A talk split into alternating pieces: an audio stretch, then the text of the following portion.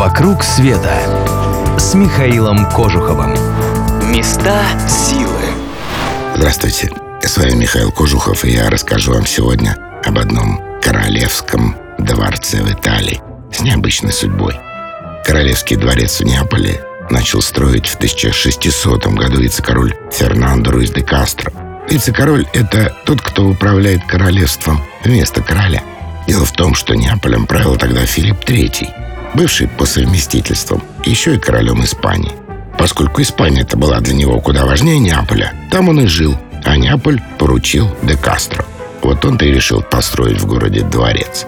Поскольку же король Филипп был слишком занят войнами, то в Неаполе он вовсе не появлялся. И вице-король имел полное право сам жить во дворце, а на все вопросы о расходах отвечал, что заботится только о величии монархии.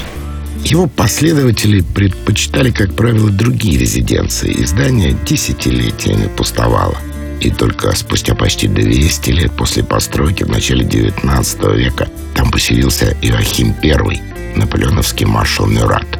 Именно при нем и еще в большей степени благодаря его королеве, Каролине Бонапарт, племяннице Наполеона, дворец приобрел нынешнее великолепие. Рассказывают, что Каролина тащила сюда вещи из парижского дворца великого дяди, когда у него гостила. Но после поражения Наполеона скинули и читу Мюратов, и дворец вернулся к своему естественному состоянию без королевья. Сейчас в Италии, как известно, республика, а значит, дворцу предстоит так и оставаться, без хозяина. Впрочем, он, видимо, привык. Самый выигрышный вид на него открывается с набережной. Фасад с многочисленными окнами приподнят над местностью, есть в нем что-то от орла, который расправил крылья и приготовился к полету. Дворец производит двоякое впечатление.